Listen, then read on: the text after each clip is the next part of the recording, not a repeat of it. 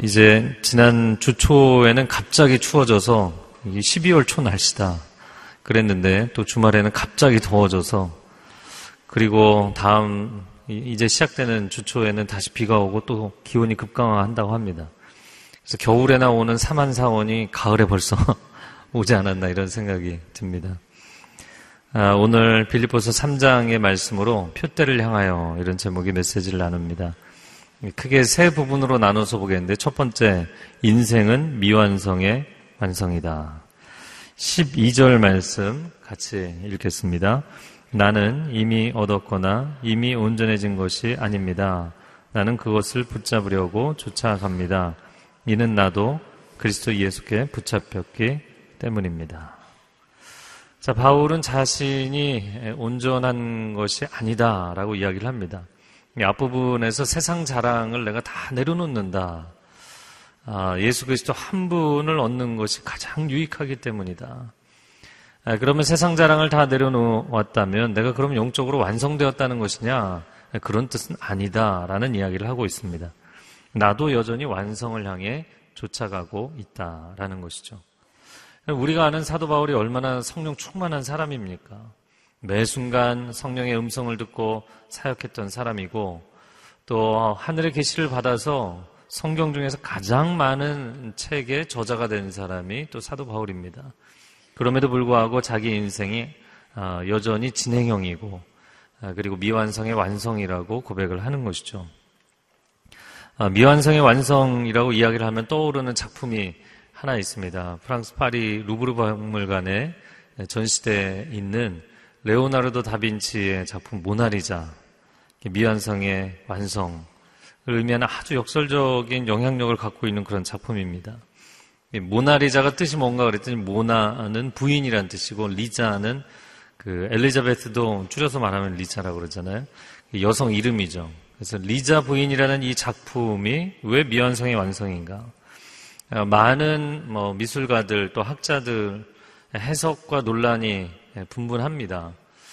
아, 그렇긴 하지만 특별히 미완성이라고 보는 이유는 눈썹 부분이 완성이 안 돼 있다. 그래서 문서, 눈썹 부분이 어, 다 그려지지 않았기 때문에 미완이죠. 당시에 프랑스의 왕이 이 작품을 보고 너무나 마음에 들어서 다빈치에게 이 작품을 내게 주면 좋겠다.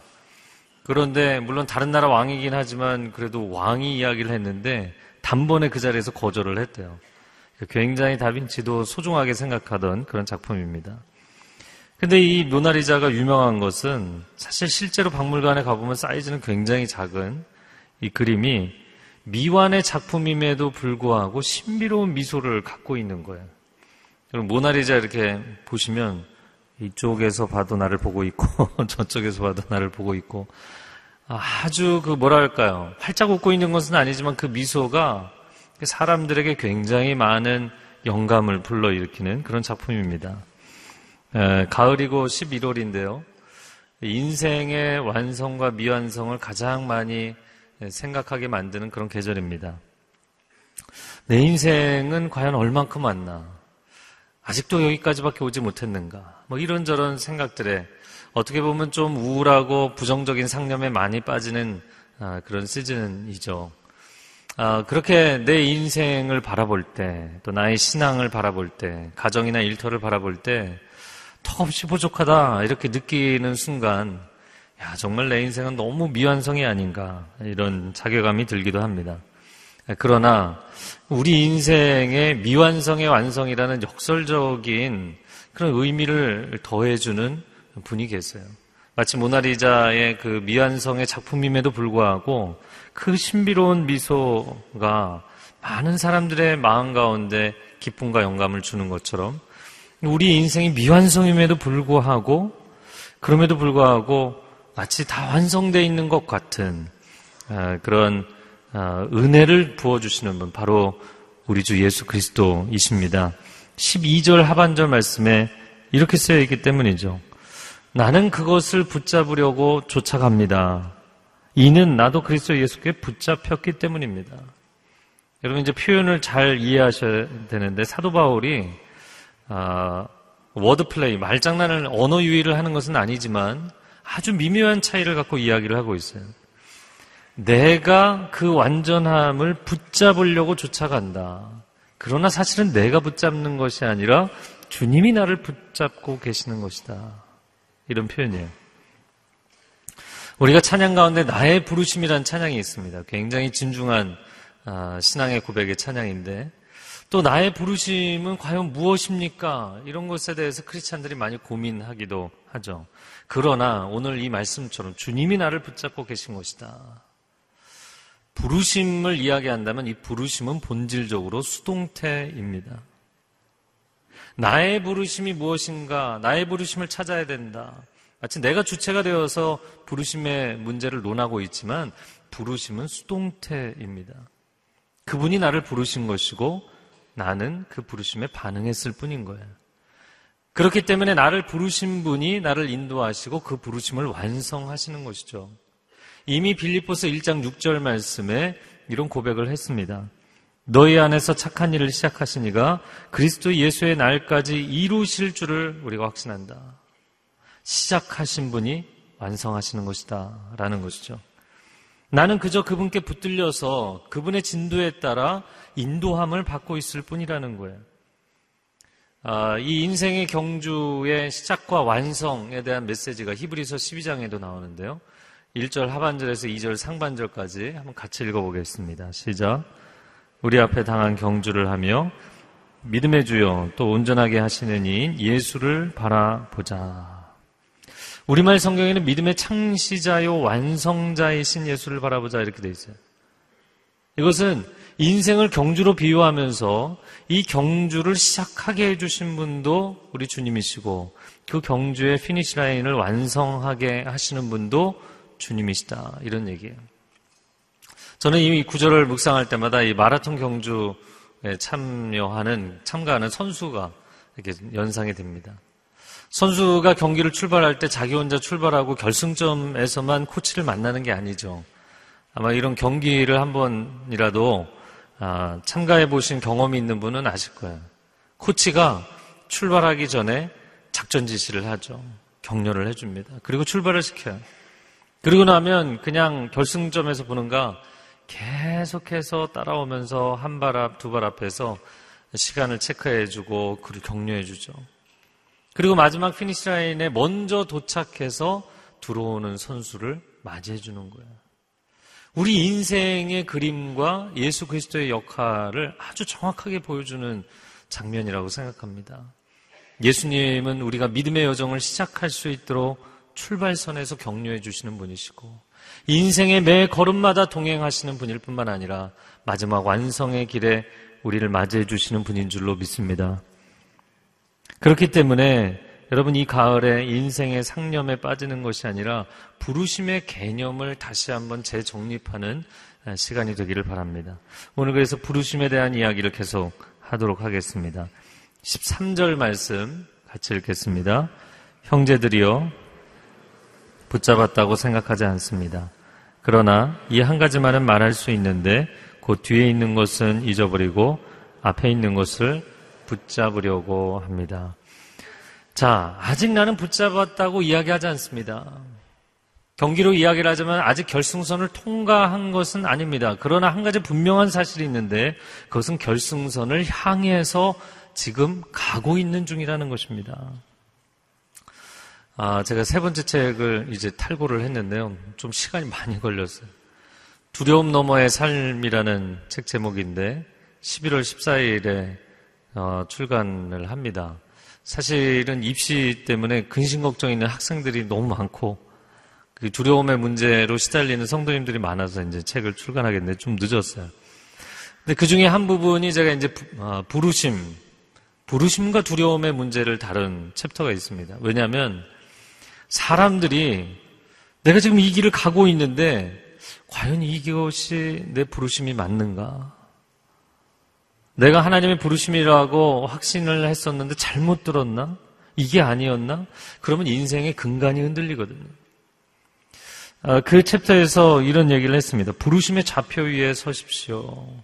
왜 중요하냐면 이거 마치 기차가 트랙 위에 있는 한 그 기차는 잘 가고 있는 것이라는 확신이 중요한 것이죠. 여러분, 기차 여행, 만약에 장거리 기차 여행을 한다면 그 기차가 여러 구간을 지나가게 되죠. 때로는 아름답고 푸른 들녘을 지나가기도 하고 또 시원하게 탁 트인 바닷가를 지나가기도 하죠. 그러나 기차가 그런 구간만 지나가는 것은 아닙니다. 굉장히 어둡고 긴 터널을 지나가기도 하고 그리고 굉장히 스산하고 음산한 폐공장지대도 지나가고 아주 위험천만해 보이는 가파른 절벽 위를 지나가기도 하죠. 그런데 사람이 구간을 그 구간을 지나가면서 창밖에 보이는 풍경을 가지고 좋은 풍경이 나오면 내 인생이 지금 잘 가는 것 같고 별로 좋지 않은 풍경이 나오면 마치 내 인생이 잘못 가는 것 같은 착각에 빠진다는 거예요. 인생이 사막의 구간, 어두운 터널의 구간을 지나가기도 합니다. 위태로운 절벽을 지나가기도 합니다. 그러나 기차가 선로 위를 달리고 있는 한 그 기차는 제대로 가고 있는 거예요. 왜 내 인생이 지금 어려운 시즌을 지나고 있으면 마치 잘못 살고 있는 것처럼 마치 내 인생의 부르심을 잘못 내가 생각한 것처럼 판단하냐는 것이죠. 기차는 선로 위를 달리고 있는 한은 제대로 가고 있는 거예요. 지금 이 기차가 목적지를 향해 가고 있기 때문인 것이죠. 그래서 지금 사도 바울이 이야기를 합니다. 13절 하반절에 뒤에 있는 것은 잊어버리고 앞에 있는 것을 붙잡는다. 뒤에 있는 것은 과거를 이야기하는 것이죠.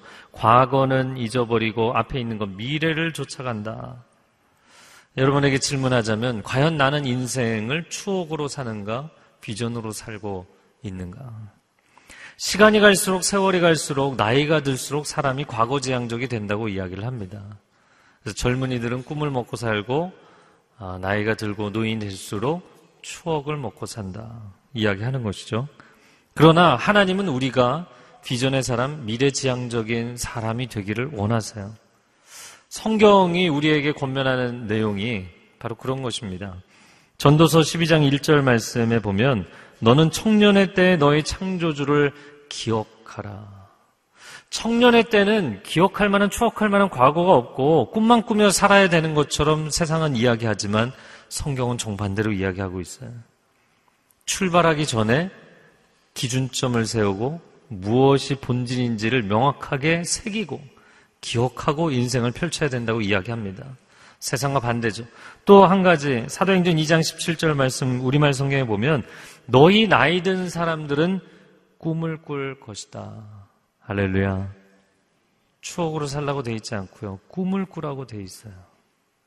세월이 갈수록 나이가 들수록 과거를 의지하며 아, 한때는 참 좋았는데 라고 인생을 살라고 돼 있지 않습니다.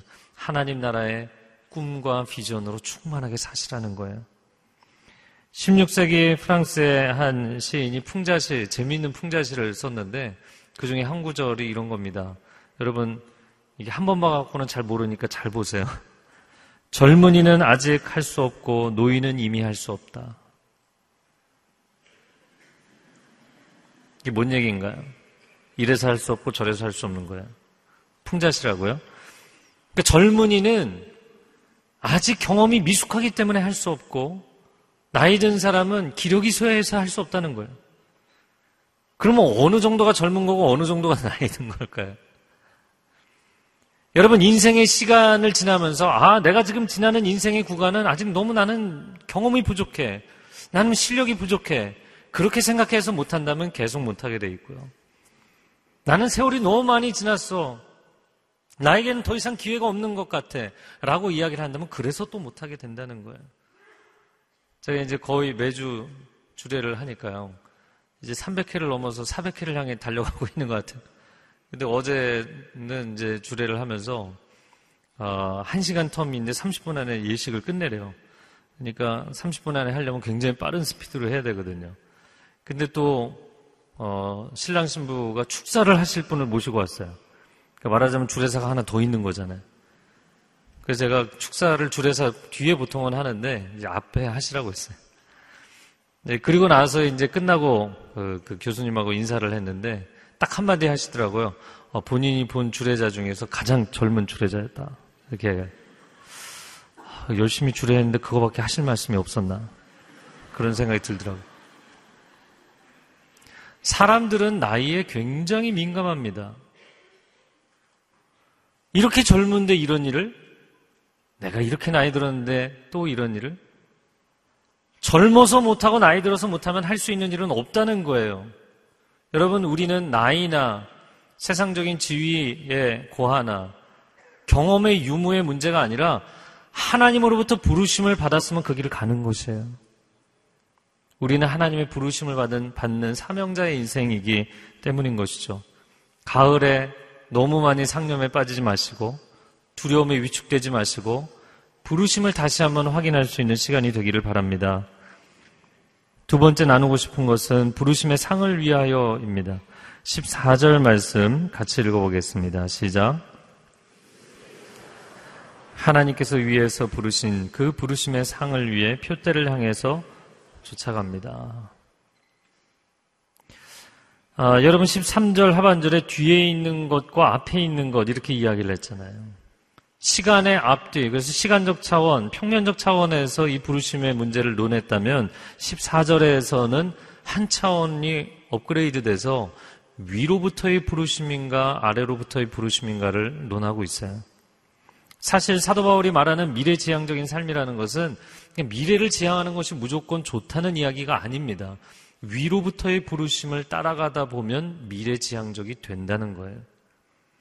부르심을 두 가지로 정의해 보자면 부르심은 위로부터 오는 것입니다. 부르심은 땅으로부터 오는 것이 아니고 사람으로부터 오는 것이 아니고 세상으로부터 오는 것이 아닙니다. 부르심은 위로부터 오는 것입니다. 이제 수능 시험이 10일 남았어요. 아, 시험을 잘 보는 것도 중요하겠지만 전공을 잘 선택하는 것 중요합니다. 어떤 전공이냐에 따라서 인생이 크게 많이 좌우되기 때문이죠. 그런데 대부분은 전공을 어떻게 선택하느냐? 성적에 맞춰서, 자기 적성이나 흥미에 맞춰서, 또 요즘은 나중에 직장을 구하기 좋은 과. 그러다 보니까 뭐 어문계열, 인문계열들은 거의 뭐 학교에서 사라질 정도가 되어 가고 있는 것이 지금 대한민국의 현실입니다. 과연 이런 현상이 하나님의 부르심의 차원에서 맞는 것인가? 아, 제가 한 번은 교회에서 이제 장로님하고 함께 앉아 있었는데 공동체에 어떤 한 학생이 이렇게 지나가니까 장로님이 어 너는 앞으로 뭘 전공하고 싶니? 영문학? 거기를 왜 가니? 거기 가서 취직이나 되겠니? 그러시는 거예요. 학생이 지나갔어요. 제 장로님하고 친하거든요. 옆구리를 쿡쿡 찢으면서 장로님, 제가 영문과 나왔어요. 뭐 요즘은 더한데요. 제가 영문과 들어갈 때도 마찬가지였는데 뭔가를 내가 해보리라 이런 야망이 있는 남학생들은 영문과 안 왔어요. 예, 조금 우수에 젖어 있는 뭐 이런 타입의 남학생들만 갔어요. 그러니까 자기가 뭔가를 해보겠다 이런 친구들은 뭐 상경대를 가든지 법대를 가든지 그랬던 것이죠. 그러나 저는 제가 영문과 간 것을 후회하지 않습니다. 하나님의 부르심을 따라 왔고 하나님의 부르심을 따라가는 것이 내 인생의 최선이라고 분명히 알고 믿고 있기 때문이에요. 과연 우리는 하나님의 부르심을 따라가는 인생인가 아니면 세상 사람들이 많이 불러줄 수 있는 길을 따라가는 인생인가? 세상의 부르심을 따라가면 순간적 기쁨도 있겠지만 그러나 반드시 허무함이 따라오게 되어 있습니다. 그러나 하늘의 부르심을 따라가면 만족이 있고 뿌듯함이 있어요. 왜 그러냐면 세상 일은 끝없이 평가가 따라오게 돼 있습니다. 그러나 하늘의 부르심과 사명은 그냥 그 부르심을 완성했을 때, 완수했을 때 주어지는 놀라운 감격이 있어요. 세상 일이라는 것은 좀 더 잘해야 돼, 좀 더 잘해야 돼. 끊임없는 무한 경쟁이잖아요. 어, 여러분, 상대적인 세상에서 상대적인 사람들과 싸우는데 왜 무한 경쟁이 될까요? 유한한 것을 얻으려는 것인데 왜 무한해질까요? 예, 제가 여러 번 설교 때 나눴지만 이게 상대성의 모순이에요. 상대적인 것은 내 손에 쥐고 있는 것 같아도 또 다른 사람이 더 많은 것을 쥐면 그 순간에 내 것은 초라해지게 돼 있어요. 끊임없는 경쟁을 해야 되는 피 흘림의 인생을 사는 것이죠. 그러나 절대적인 하나님이 내게 주신 부르심이라는 것은 그 부르심을 딱 완성하고 마치는 순간 잘하였도다 착하고 충성된 종아 내가 수고하였으니 주인의 즐거움에 참여할지어다. 할렐루야. 이 기쁨이 우리에게 주어지는 것입니다. 이거를 뭐 얼마나 잘했느냐 못했느냐의 문제가 아니라 내가 하나님께서 맡겨주신 사명을 완수했는가의 문제예요. 그러다 보니까 여러분 세상 일이라는 것은 그 직종에 따라서 지위 고하에 따라서 직업에 귀천이 없다고 우리가 보통 이야기하지만 얼마나 귀천을 많이 따집니까? 달라지게 돼 있어요. 그러나 하나님이 맡겨주신 사명을 감당하고 부르심의 길을 갈 때에는 여러분 모든 자리가 직종에 상관없이 지위 고하에 상관없이 훌륭하고 존귀한 것이에요. 왜냐하면 이것이 하나님의 부르심이기 때문이에요. 내가 어느 자리에서 어느 직책에서 무슨 일을 하느냐의 문제가 아니에요. 하나님이 맡기신 일을 하는 인생은 중요한 인생이고 소중한 인생이 되는 줄로 믿습니다. 그래서 결국에는 세상 일도 부르심의 차원으로 승화시킬 것이냐, 아니면 하나님의 부르심을 세상 일로 전락시킬 것이냐의 차이가 있는 것이죠. 어제 한 분의 간증을 들었어요. 근데 그분도 이제 다른 성도의 이야기를 듣고 전해주신 거예요. 어떤 사이트의 운영자가 그 사이트에 이제 그 어, 멤버들에게 이런 질문을 던진 거예요. 요즘 무슨 재미로 사십니까? 뭐 사람들이 이런저런 글들을 이제 막 올린 거죠. 저는 뭐 돈 버는 재미로 삽니다. 저는 뭐 단풍 구경 갔었는데 너무 재밌었습니다. 뭐 이런 얘기를 다 올렸어요. 그런데 이제 제 설교를 들은 그분이 이런 글을 올린 거죠. 인생을 꼭 재미로 살아야 하는가? 나는 인생을 의미로 살고 싶다. 제가 워낙에 좀 진지한 타입이잖아요. 제가 했던 얘기를 이제 거기 쓰신 거예요. 근데 이 말을 딱 쓰는 순간 두세 시간 동안 아무도 글을 달지 않았대요. 더 이상 말할 수 없는 거죠. 그런데 그리고 나서 운영자가 이런 글을 올린 거예요. 당신의 그 한 문장 때문에 내가 두 시간 동안 통곡했습니다. 사람들에게 무슨 재미로 사냐고 그렇게 도전은 던져놓고 내 인생이 너무 한없이 가벼운 게 느껴진 것이죠. 과연 나는 인생을 의미 있게 살고 있는가? 여러분, 여러분은 인생을 무엇으로 살고 계십니까? 돈으로 살고 계십니까? 지위로, 권력으로, 영향력으로, 명예로 살고 계십니까? 아니면 부르심으로 살고 계십니까? 두 번째 부르심을 정의한다면 부르심은 표대를 향하는 것이다. 표대를 향해 가는 것이다. 왜 부르심이 과거 지향이 아닌 미래 지향이 되는가? 아, 그것에 대해서 오늘 본문이 설명한다고 보입니다. 12절에도 어, 그것을 붙잡으려고 쫓아간다 이런 표현이 나오고요. 14절 하반절에도 표대를 향해 쫓아간다 되어 있어요. 근데 이 쫓는다라는 단어가 어, 운동선수가 목표 지점을 향해 달려가는 것. 그때 사용하는 표현이고 또 한 가지 표현은 사냥개가 먹잇감을 쫓아갈 때 쓰는 표현이래요. 여러분, 개가, 사냥개가 그 목표물을 쫓아가는 거 보신 분 계세요? 공 던져주고 옷만 던져주고 그거 말고요. 개도 노는 수준으로 갖고 와요, 그거는. 근데 저는 사냥감을 향해서 돌진하는 걸 제가 파파뉴기니에서 한번 본 적이 있는데, 와, 정말 쏜살같이 전력 질주를 합니다. 좌우로 치우치지 않습니다. 옆에 다른 거 있다고 쳐다보지도 않습니다. 그냥 그 목표물 하나를 향해서 엄청난 집중력으로 달려가는 거예요. 아, 그렇게 인생을 과연 살아가고 있는가? 우리는 그렇게 목표의식과 부르심을 따라가는가? 올림픽에 출전하는 선수가 여러분 과거를 추억합니까? 아니면 내 코앞에 두고 있는 경기, 이 목표를 향해서 돌진합니까? 당연히 후자겠죠. 올림픽에 출전해서 이제 경기를 앞둔 선수가 아, 내가 그동안 얼마나 고생스럽게 훈련을 했는가 그런 상념에 빠지나요? 아니면 내가 가정적으로, 경제적으로, 개인적으로 참 많이 힘들었는데 이런 얘기를 하나요? 아니요, 그러지 않아요. 아니면 좀 긍정적인 과거, 내가 전국체전에 나가서 아세안 게임에 나가서 이런 메달을 땄었는데 그런 얘기도 하지 않아요. 올림픽 경기에 나가서 그 경기를 앞두고 있을 때는 딱 그 경기 생각만 하고 거기에만 집중하고 거기를 향해서 그 목표를 향해서 돌진하는 거죠. 그러나 이 선수가 과거를 언급하는 단 한순간이 오게 됩니다. 그 순간은 시상대 위에 오르는 순간이에요. 모든 경기가 끝나고 승리자가 되어서 시상대에 오르는 순간 메달을 목에 걸고 국가가 울려 퍼지고 선수도 울고 국민들도 우는 그 순간 그의 과거에 수고했던 모든 이야기 영상으로 막 주마등처럼 흘러가잖아요. 그때 과거를 돌이켜보는 것은 영광이 됩니다. 그러나 아직 경기를 치르지도 않았는데 아직 경기를 하고 있는 중인데 과거의 상념에 빠지잖아요. 선수가 경기력을 상실하게 돼 있어요. 집중을 못하게 돼 있어요. 세계 최고봉을 오르는 산악인이 빙벽에 매달려서 저 까마득한 아래를 쳐다보나요? 그럼 어지럽게 돼 있어요. 힘을 잃게 돼 있어요. 아, 그동안 내가 참 힘들게 여기까지 올라왔구나. 내가 올라온 길을 한번 돌이켜보리라. 이렇게 하나요? 그렇게 하지 않습니다.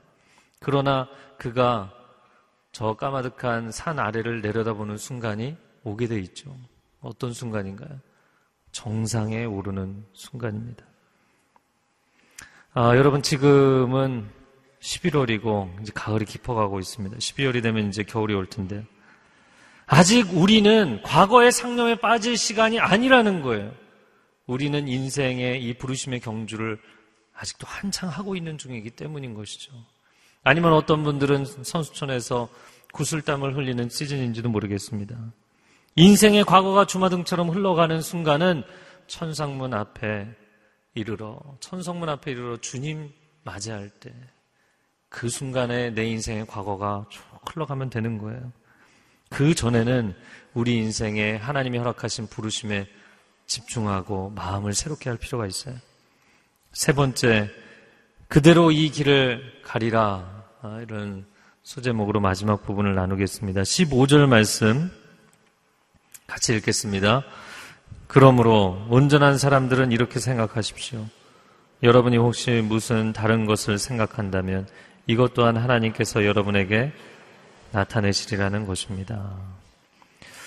저는 이 사도 바울을 보면서 참 이 역설적인 표현들을 잘 쓰는 어, 논리적이면서도 수사학적이고 어, 모순을 뛰어넘는 역설의 묘미를 너무나 잘 표현하는 분이에요. 15절에 보면 온전한 사람들이라고 돼 있잖아요. 근데 12절에 시작할 때 자기가 온전해지지 못했다고 했잖아요. 근데 온전하지 못한데 또 온전하다는 거예요. 이게 무슨 얘기인가? 크리스찬의 인생은 매우 역설적이기 때문입니다. 아, 온전하지 않은데 온전하다. 이렇게 이야기를 했어요. 반면에 세상 사람들은, 세속주의에 빠져 있는 사람들은 그렇게 생각하지 않아요. 자기 손에 딱 쥐는 순간, 원하던 것을 얻는 순간, 자기 인생은 다 이루었다고 생각해요.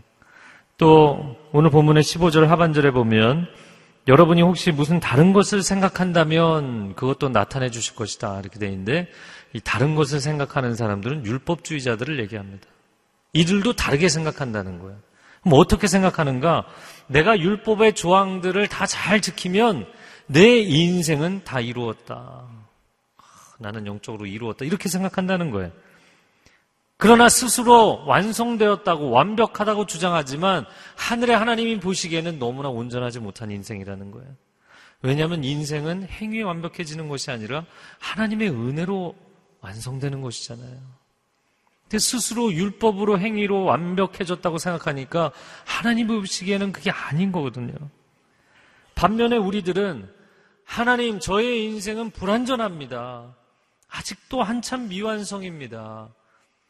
이 고백을 하는 동시에 그러나 당신께서 저를 완성하신다고 약속하신 줄로 믿습니다. 그리고 당신이 약속하신 그 일, 시작하신 그 일을 이루실 것을 나는 확신합니다. 할렐루야. 그렇기 때문에 이런 고백을 하는 사람은 아직 완전하지 않지만 이미 온전해진 사람이다. 라는 거예요. 우리 인생은 이런 영적인 긴장 상태에 있는 것이죠.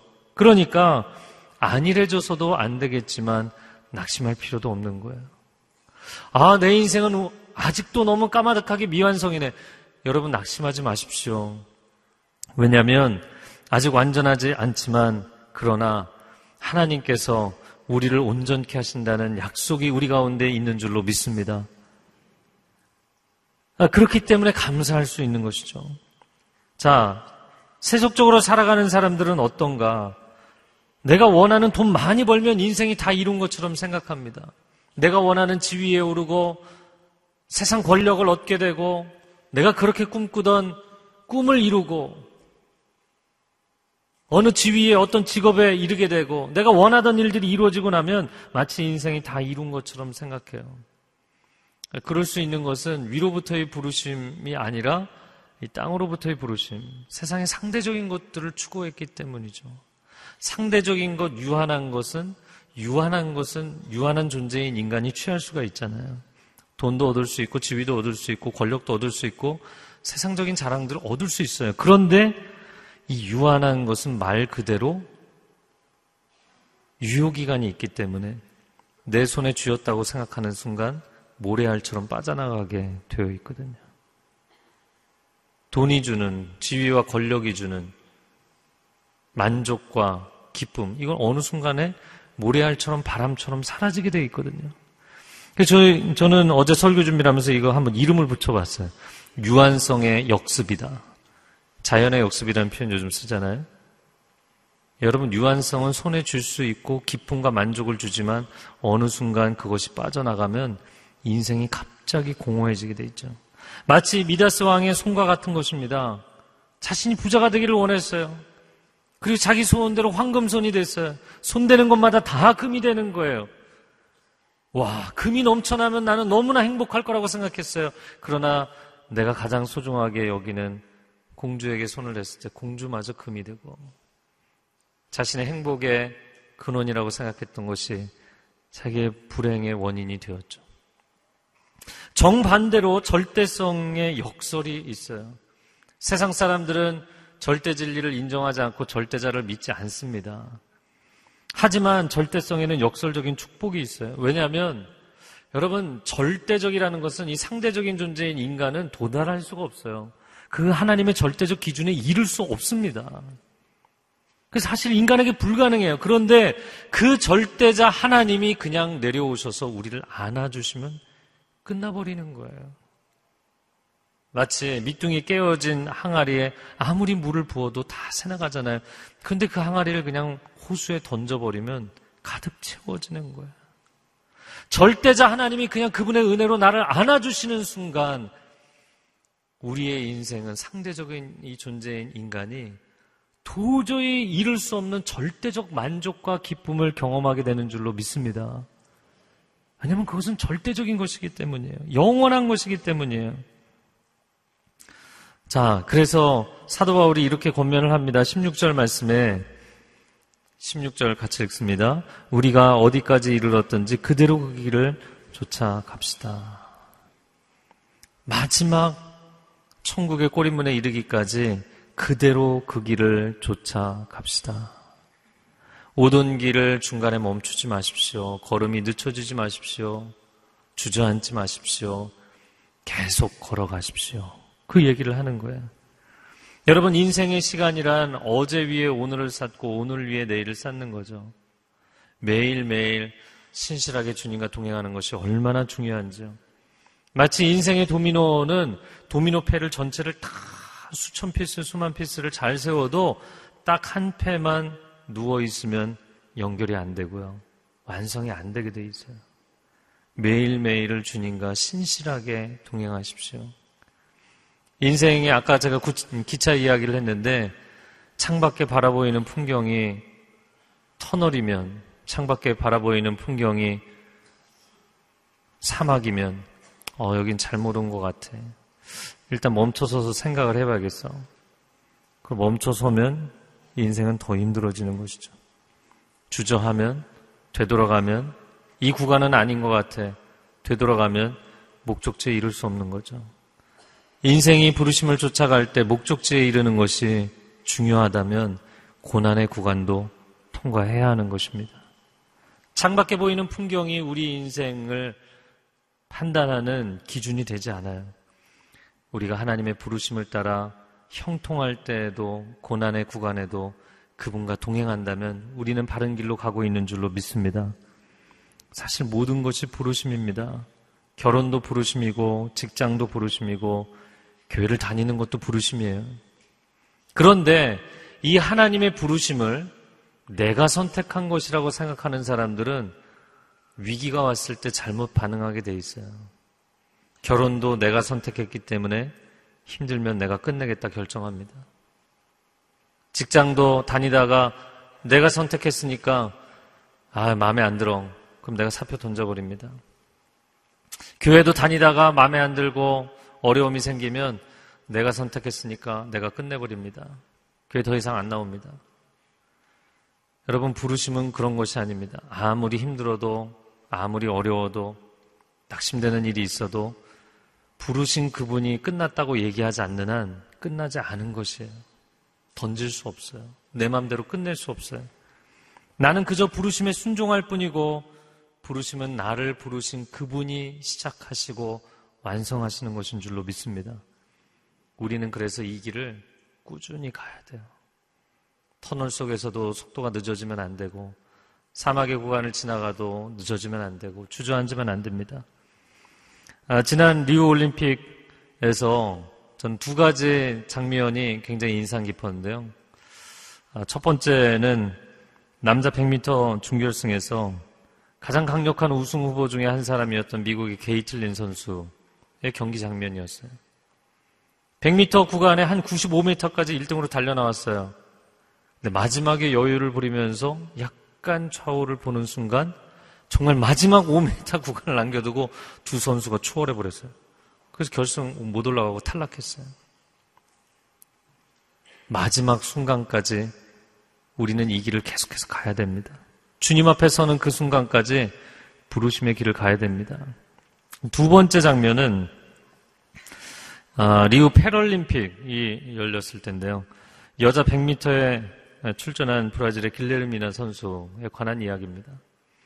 시각장애인들이 이제 달리기를 하는데 세 가지 등급이 있어요. 첫 번째 등급은 어, 움직임이 보이는 정도, 뭐 사물이나 사람의 무브먼트가 보이는 그런 장애인이 있고 중간 단계는 무브먼트는 안 보여도 빛은 보이는 시각장애인이 있고요. 그리고 세 번째 가장 심한 단계가 이제 T11이라고 이야기하는데 T11의 단계는 아무것도 안 보이는 빛조차 보이지 않는 칠흑 같은 어두움 그런 시각 장애인이에요. T11 등급의 여자 선수들이 100m 경기를 하는 거예요. 아무것도 안 보이는 전속력으로 달려요. 아, 근데 이 길레르미나 선수 이야기가 신문에 이렇게 쫙 나왔어요. 아, 놀랍게도 12형제 중에 12형제입니다. 왜 안 놀라세요?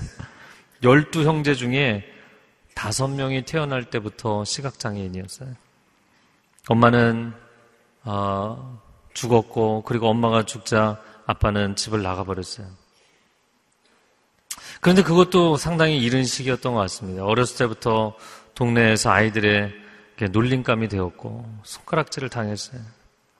그럴 때마다 길레르 미나가 뛰고 또 뜁니다. 아, 그러면서 달리기를 좋아하게 됐어요. 아, 운동선수, 육상선수가 되고 싶은데 돈이 없어서, 운동화 살 돈이 없어서 경기를 나가지 못했어요. 처음으로 출전했던 육상대회 때 자기 여동생의 스니커즈 신발을 빌려 신고 나갔다. 이렇게 돼 있어요. 그런데 열심히 노력했어요. 노력하고 또 노력했어요. 그래서 2012년 런던 올림픽에서 100m, 200m 이관왕에 오르게 됩니다. 그리고 앞을 전혀 보지 못하는 여성으로서 세계에서 가장 빠른 선수로 기네스북에 오르게 됩니다. 아, 그런데 이 선수가 인터뷰를 한 내용이 더 충격적입니다. 뭐라고 인터뷰를 했냐면 나는 가진 것이 아무것도 없는 사람들도 성공할 수 있다는 것을 보여주고 싶었습니다. 그리고 두 번째, 삶을 내가 다시 살아야 한다면 나는 지금 내가 갖고 있는 장애까지 포함해서 모든 것을 똑같이 선택하고 싶습니다. 오, 저는 이 인터뷰 보고 깜짝 놀랐어요. 어떻게 이런 이야기를 할 수 있나?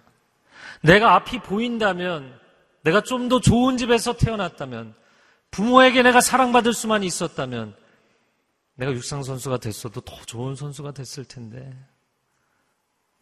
여러분, 근데 이 자매가 그렇게 생각하지 않았어요. 여러분, 우리 인생에 단점이 없고 장애가 없는 사람이 없습니다. 그러나 그것만 바라보고 내 인생의 차창 밖으로 보이는 안 좋은 구간들을 바라보면서 내 인생을 판단하기 시작하면 할 수 있는 건 아무것도 없어요. 나이를 고려하고 내 처지를 고려하고 가을의 상념에 빠지면 할 수 있는 건 아무것도 없어요. 그러나 이 한 육상 선수가 자기 인생의 치명적인 단점과 장애를 가지고도 아, 그것을 극복하며 살아가는 것을 희열을 느낄 정도로 자기 인생에 만족이 생긴 거예요. 여러분, 하나님께서 우리와 함께 하시는 줄로 믿습니다. 우리가 아무리 연약하고 힘들어도 주님이 나와 함께 하시면 이 길을 가는 것이 기쁨이 될 수 있습니다. 이 길을 가는 것이 충만함이 될 수가 있습니다. 이 길을 가는 것이 승리가 될 수 있습니다. 이 시간 함께 기도하겠습니다.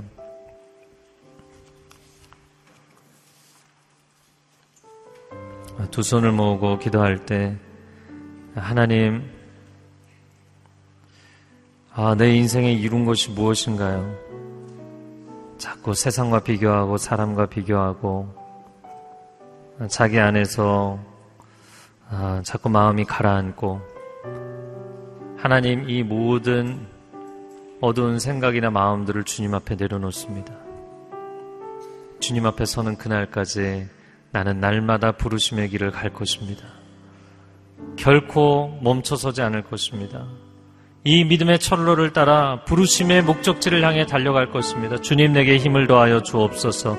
이 가을이 충만한 주의 은혜 가운데 거하는 가을이 되게 하여 주옵소서. 함께 통성으로 기도하겠습니다. 오 사랑하는 주님 감사합니다. 사도 바울의 고백처럼 우리도 동일하게 주께서 우리에게 허락하신 부르심의 상을 조차 표대를 향해 나아가는 인생 되게 하소서. 매일매일 걸음걸음마다 주께서 우리와 동행하시는 것을 경험하게 하여 주옵소서. 낙심에 있는 사람, 슬픔 가운데 있는 사람, 절망 가운데 있는 사람, 나는 내 환경 때문에, 내 나이 때문에, 내 상황 때문에, 나의 능력의 부족함 때문에, 내 가정적인 문제 때문에 나는 할 수 있는 것이 없다고 생각하는 사람, 오 주님 오늘 다시 한번 그 영혼이 깨어 일어나게 하여 주옵소서.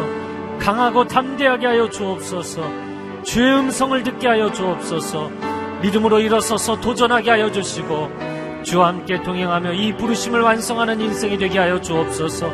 세상의 평가에 매이지 않고 주님만 바라보며 가겠습니다. 주님만 의지하며 가겠습니다. 주님 인도하여 주옵소서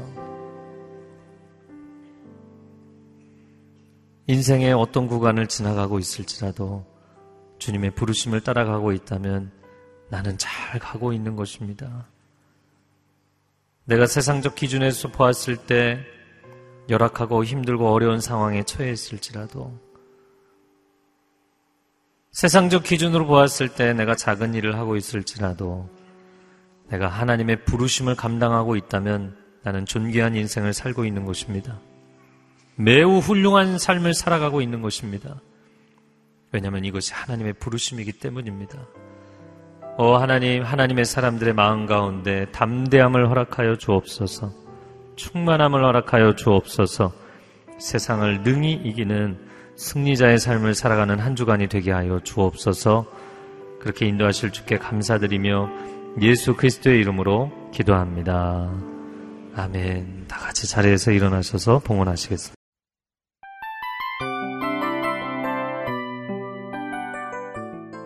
이 프로그램은 청취자 여러분의 소중한 후원으로 제작됩니다.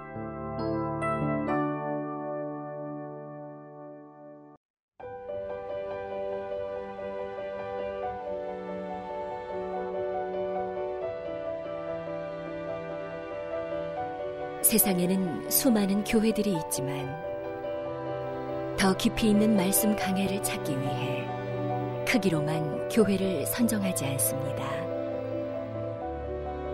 보다 좋은 영적 콘텐츠를 더 많이 나누기 위해 방송비를 받지 않습니다. 1년 365일 복음만 전하고 싶어서 우리는 광고를 하지 않습니다. 온누리의 복음을 땅끝까지 CGN TV와 함께 땅끝 성교사가 되주세요